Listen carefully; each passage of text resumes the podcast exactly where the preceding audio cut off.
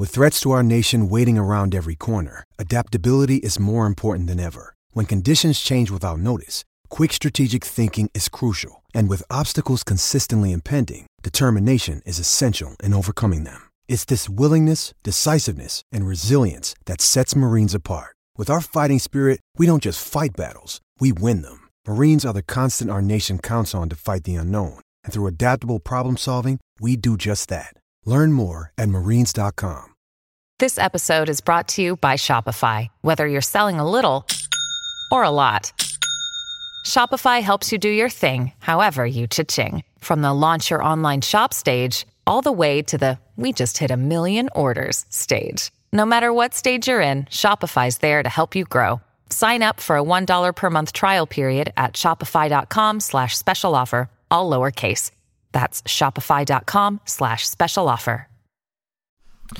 All right, happy Saturday, guys. The first day of February, and we are here with your Instant Reaction podcast from Iowa State's tough road loss today, 72-68 at the hands of the Texas Longhorns.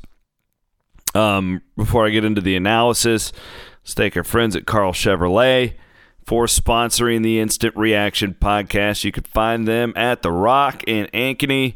Or also Carl Chevrolet. Stewart, a little teaser, currently working on a Cyclone Fanatic truck through our friends at Carl Chevrolet. We'll have pictures and more on that, hopefully starting next week. So we thank them for their sponsorship of what we're doing here. We thank you for listening, and another tough loss today for Iowa State. A different one, though.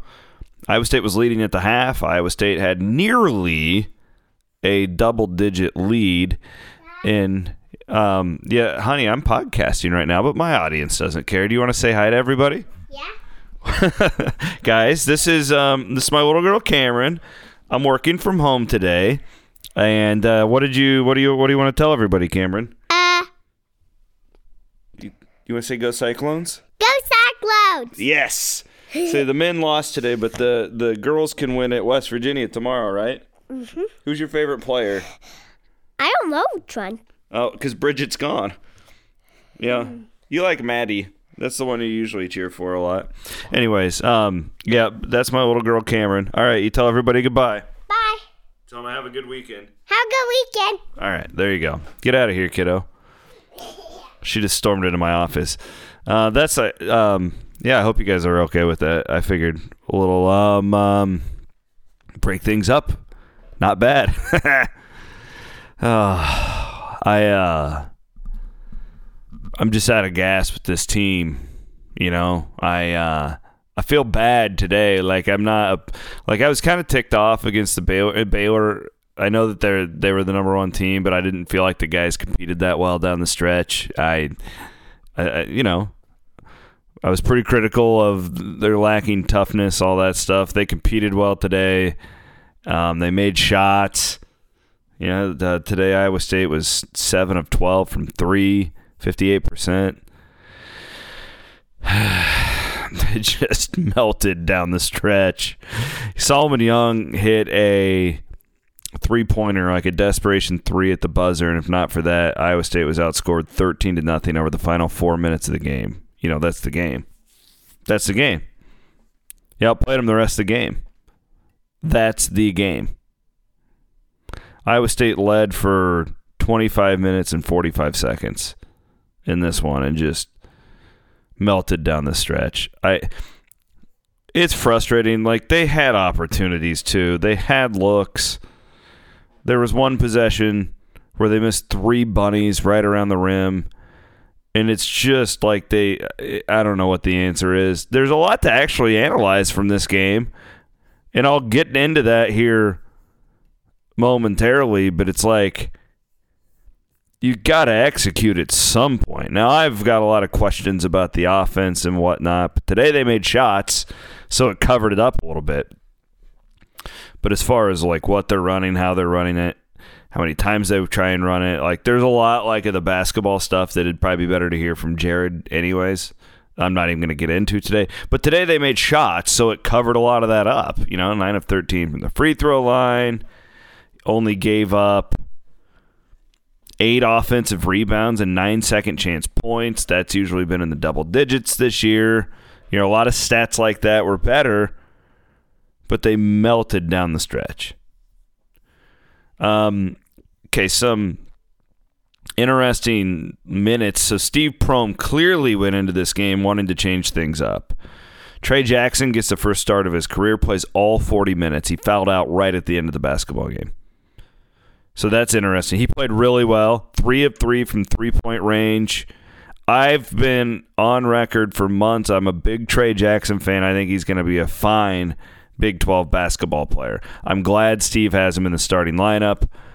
Prentice Nixon only played 11 minutes today. He was 2 of 3. He was actually pretty good when he was in there. Good minutes from Prentice. But the overall shot selection of the team was exponentially better, I thought, today. Now, there were still some questionable ones. I hate the long twos. You know, there were still things to pick apart. But I did think that was better today for Iowa State. Solomon Young looked like the guy who we saw. He was 6 of 14. He missed a lot of bunnies. Again, the bunnies thing driving me crazy with this group. It's driving me crazy. I don't know how much more I can take. But he, you know, he competed hard, 6 rebounds. He looked much better than he did against Baylor. Regier Bolton had 14 on 13 shots, though. He's still just not consistent enough, but had 5 rebounds and but still 5 turnovers. So not a great day by Regier, but he's still that effective scorer. I think that he has likely heard that he needs to, you know, do more scoring over the last couple of weeks, and I think he's really trying to move into that role. Other notes that I took, Zion Griffin played a lot. 29 minutes. That's got to be a career-high minutes for Zion. 6 points, 6 rebounds.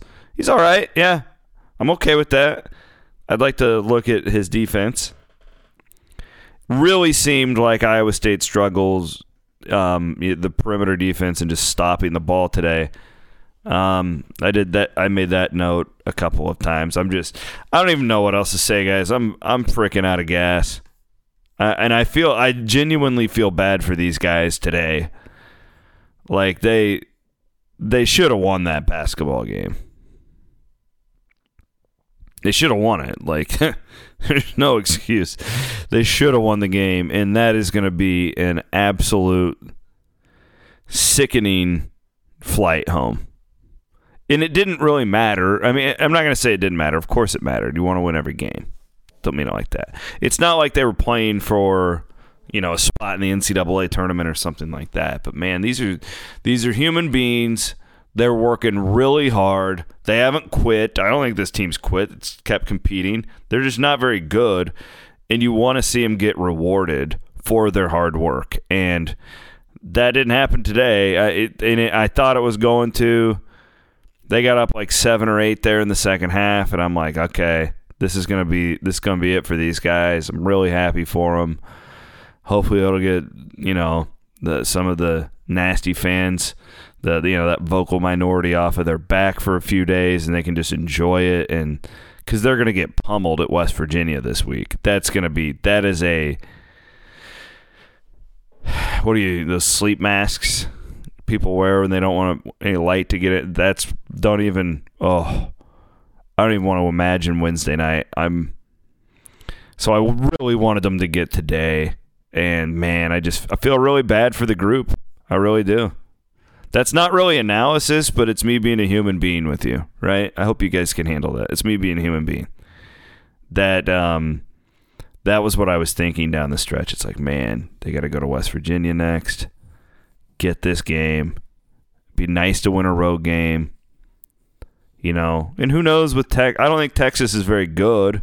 I really don't.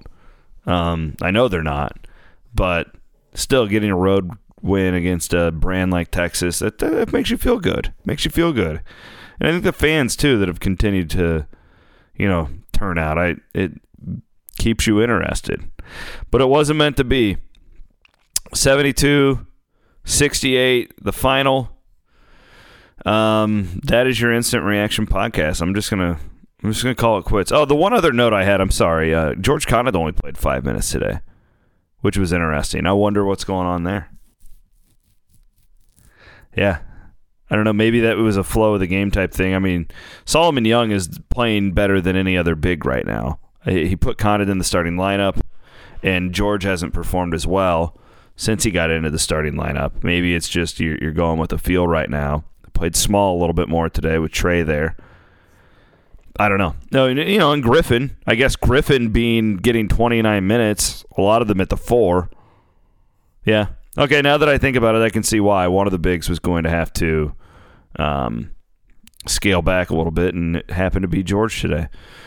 All right, that's your Instant Reaction podcast. Remember to go and maybe even call and thank our friends at Carl Chevrolet for sponsoring Cyclone Fanatic. Man, that goes a long way when you guys do stuff like that and you name drop us and tell me. Man, it makes my job a lot easier. It makes me sleep a lot better at night. Thank you all. Rate, review our podcast. We appreciate that. I would encourage you to go and listen to the latest Title IX podcast in the Cyclone Fanatic Podcast Network. The gals had Mike from Jethro's on to give you Super Bowl recipes from Iowa pork. That's a couple days ago on the feed. Check that out. Have a fantastic rest of your Saturday.